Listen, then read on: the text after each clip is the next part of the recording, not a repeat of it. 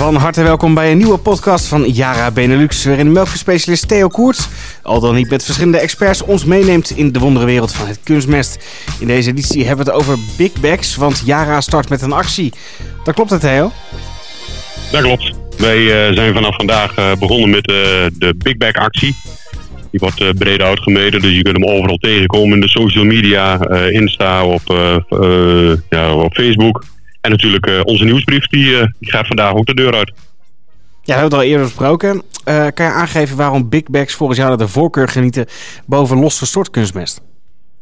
Nou, het voordeel van, van Big Bags is iets wat ik in het verleden zelf ook nooit zo erg bij stilstond. Voordat kunstmest bij de, de, de melkveehouder of de akkerbouwer uit de kunstmeststrooien komt, wordt een gemiddelde kunstmest die losgestort wordt, losgeleverd wordt, tussen de 5 en de 15 keer omgestort. En in die, uh, bij dat omstorten krijg je dus ontmenging. En dan zie je dus gewoon dat de grote en de kleine korreltjes los van elkaar komen. En dan zie je dus gewoon ook in het strooiwild zie je terug. Dus ga je bijvoorbeeld naar een lokale leverancier en haal je aan het begin van de week een kunstverstrooitje vol. En die gooi je vol en die rij je weg. Dan ga je bijvoorbeeld ook een afdraaiproefje van doen. Dan zie je een heel ander resultaat dan dat je aan het eind van de week naar diezelfde handelaar zou gaan en weer je kunstbestrooitje vol gooien. En datzelfde gebeurt ook in je kunstbestrooien. Dat gebeurt ook bij het om, bij het leveren en alles. En natuurlijk ook uh, de korrelkwaliteit. Kijk, als een, uh, een eh, Big Bag geproduceerd wordt bij, bij Yara bijvoorbeeld op de fabriek en die wordt direct in een Big Bag gestopt, wordt die direct luchtdicht afgesloten. Dat is perfect. 600 kilogram superproduct met de juiste korrelverdeling. Dus je hebt het super voor elkaar. Dat omstorten gebeurt niet meer. En er komt geen vocht bij.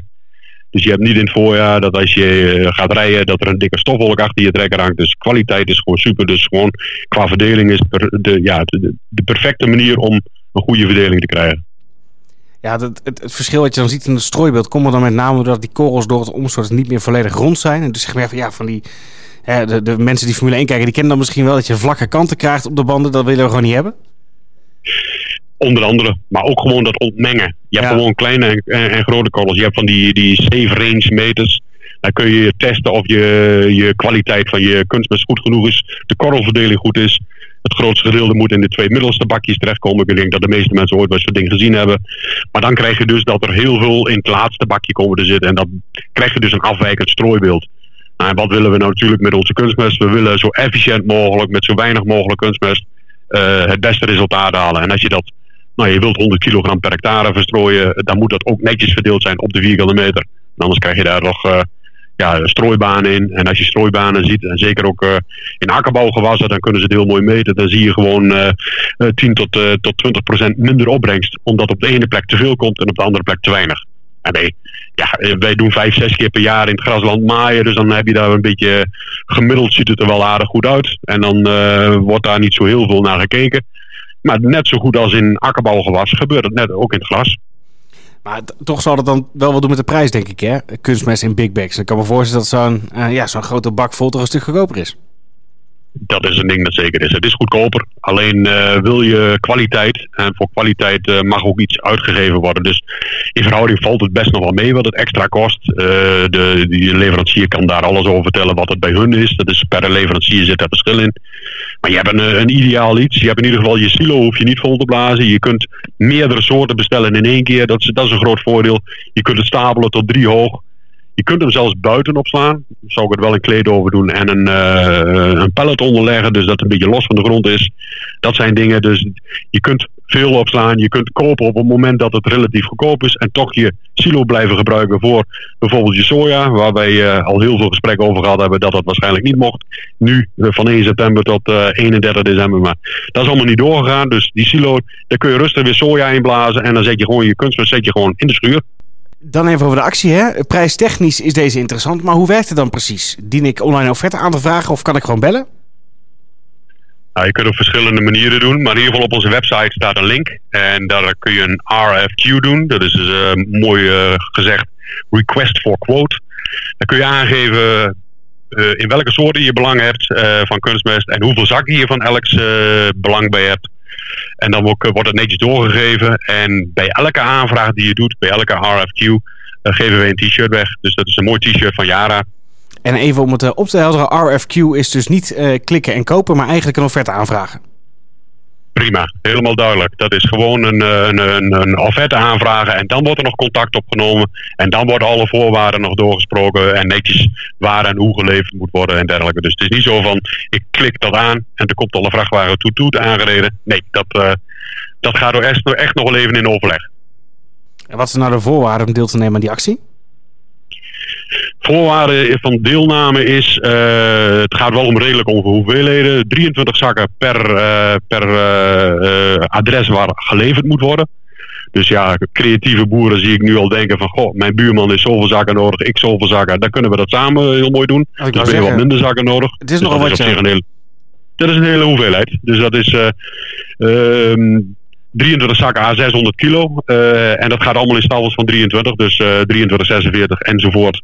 Dus dat, uh, maar je kunt hem dus ook delen. Bijvoorbeeld dat je zegt met je buurman. En dan bij de buurman, die haalt het bij je op. En dat, op die manier is er wel wat te regelen. Kijk, dus de inkoopcoöperatie lokaal maakt zijn comeback. Kunnen we dat misschien wel zeggen. Um, ja, vroeger was misschien sommige dingen toch wel gewoon beter, hè Theo? Ja, soms. Kan je aangeven of die actie nou ook geldt op alle meststoffen van jaren of zijn bepaalde zaken uitgesloten? Nou, het zijn op de drie grootste meststoffen uh, is, het, uh, is, het, uh, van, is de actie geldig. Dat is voor onze nitromag en dat is ook wel de kalkemon geheten. Op onze sulvan, ook wel in boerenmond kaswavel. En natuurlijk onze weidesulvan. En weidesulvan met, dat is een kaswavel met selenium erbij. Dus dat, die zijn voor echt voor de wei. en de andere twee zijn ook goed geschikt in de akkerbouw. Ja. Dus die drie, daar geldt het voor. Ja, dan wil ik uh, toch tot slot, voordat we dit gaan afsluiten, graag uh, nogmaals duidelijkheid geven over de verschillende meststoffen. Het grootste verschil zit natuurlijk tussen nitraat, ammonium en ureum. Uh, waar zit dat verschil precies in? Nou, dat is een hele discussie. Het is, ureum is een, is een meststof die de laatste jaren wel een beetje in de hoek zit waar de klappen vallen. maar ook heel veel mensen zijn er wel druk mee bezig. Ehm, ik geef een voorbeeld. Duitsland heeft het inmiddels verboden om ureum bovengronds uit te rijden en uh, zonder uh, remmer erop, nitrificatieremmer erop, mag hij daar niet meer gebruikt worden. Dus op grasland wordt hij daar niet meer gebruikt. Um, daar heeft in ieder geval de overheid aangegeven, we willen die verliezen die mogelijk zijn met ureum. En dat kan wel oplopen tot 25% van de hoeveelheid stikstof die je uitbrengt, kan verloren gaan. Um, ja, wat, kom je nog meer in de discussie tegen? Men zegt, ja, ureum is, is minder CO2 uh, uh, uitstoot bij uh, dan een nitraat-ammoniummeststof. Dat klopt, bij de productie uh, zou je dat kunnen zeggen. Maar zo gauw je de nitraat-ammoniummeststof uitrijdt of de ureum, bij ureum komt meteen de CO2 vrij bij het uitrijden. Dus dan heb je dezelfde uitstoot. Dus die zijn wat dat betreft gelijk getrokken. dit is onder andere ook de uitstoot van uh, broeikasgassen is lachgas wat afgevangen wordt op de productielocaties. Dus daar, daar hebben ze in ieder geval een, een mooie oplossing voor gevonden dat dat in ieder geval niet meer gebeurt. Um, voor de rest, ja, uh, ureum is een hele mooie meststof. Uh, hij past heel goed, zoals ik wel eens vaker gezegd heb, op een rijstveld. Uh, moet hele natte omstandigheden, dan heb je weinig verliezen. Maar er is gewoon heel veel risico doordat je een uh, ureummeststof gebruikt, dat je verliezen krijgt. En ja, daar zitten we niet op te wachten. Dat komt allemaal weer terecht in omgeving en in natuurgebieden. En dat is momenteel helemaal hot, dus daar moeten we voor oppassen. Dus jouw voorkeur gaat daarom eigenlijk altijd uit naar een nitraatammonium?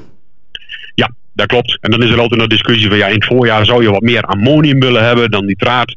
Ik zeg ja, eh, dat, dat klinkt leuk, maar op het juiste moment uitgebracht. Het nitraat wordt direct opgenomen, het ammonium duurt wat langer. Uh, je hebt er al drijfmest over het algemeen op het grasland uitgereden en ook op heel veel akkerbouwproducten wordt ook uh, akkerbouwgewassen wordt ook drijfmest uitgereden. Dat is langzaam vrijkomend. En ook uh, in de jaren daarna komt er zelfs nog vrij. Maar dat nitraat wordt direct opgenomen. En uh, ja, de ammonium is langzamer. Dus op het juiste moment uitgebracht is nitraat ammoniummeststof de beste keuze. Ja, beste van twee werelden. Theo, duidelijk. Dankjewel weer. Hopelijk uh, heeft u net zo genoten van deze podcast als wij. En bent u dan ook benieuwd naar alle podcasts of zoekt u gewoon meer informatie over de meststoffen van Yara? Kijk dan op de website www.yara.nl. Meld u dan tevens direct aan voor de gratis nieuwsbrief, de Yara Gras Actueel.